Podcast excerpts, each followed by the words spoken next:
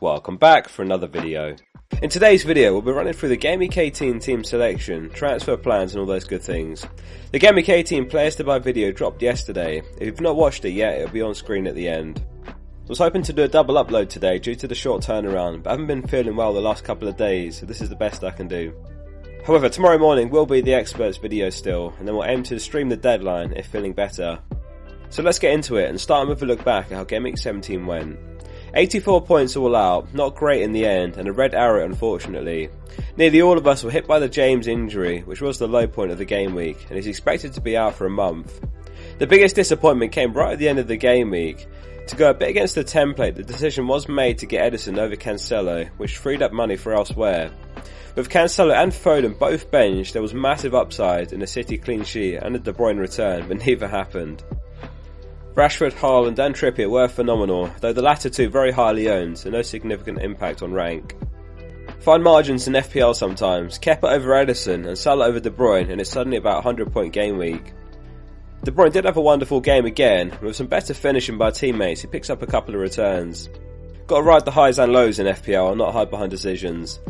Picks like De Bruyne not decided over one week, but hats off to the Salah gang. So let's get into the team, and in goal it's Ederson, who is home to Everton.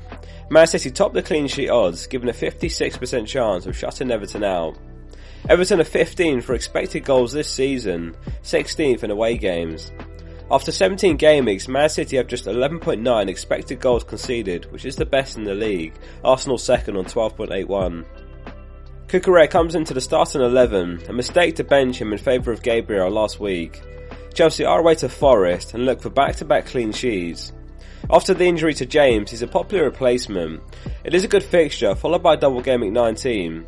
Chilwell has a tentative return date of the 5th of January though, so he does stand a chance of making the double game week.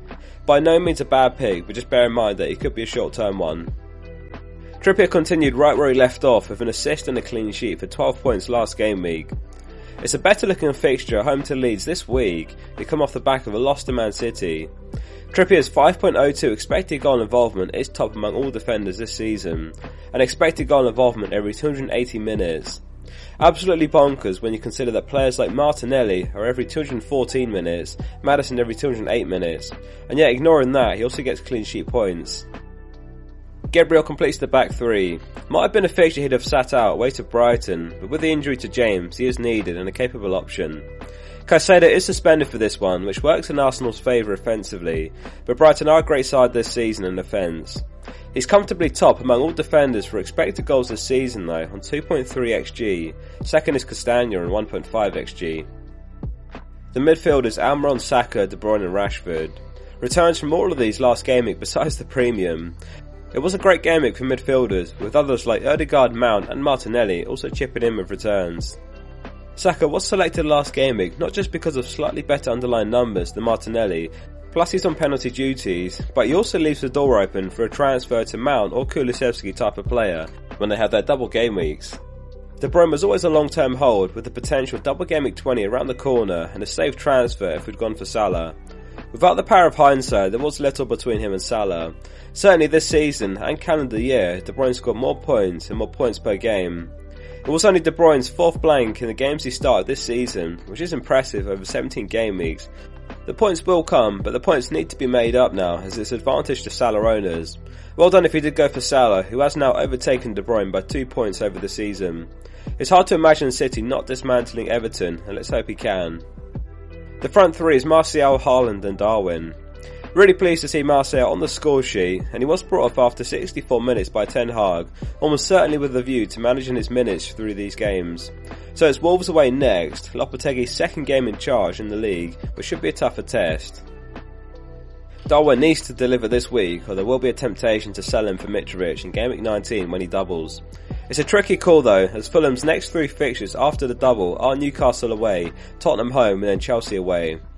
He has shown capability to score against big teams, so perhaps not a significant factor, but there's also the chance of a Darwin haul immediately after, as he does have some kind of fixtures in his schedule. On the bench it's Kepa, James, Andreas and Patterson. Kepa stays on the bench again, as we're back in the clean sheet odds once more in the projections, so hopefully not another repeat of last game week. James is out for around a month with another injury, so he has to leave the team. There's no point making a transfer now when it's not necessarily needed. If you think about it, by waiting a week, you do open up the door for significantly more transfer combinations. For example, James to Bueno and Darwin to Kane's even a possibility by waiting a week. So it's not a pressing transfer, and as long as the back three all play, then Patterson won't be required. And if there happens to be any surprise midfielders or forwards that don't play, then Andreas at home to Southampton is adequate. With that in mind, the plan is to roll the transfer this week and then make a judgment call on attacking the double game week 19 for Chelsea and Fulham. Let me know how you got on in the comments and your plans for Game Week 18. Thanks for watching and see you soon for the next one. Sports Social Podcast Network.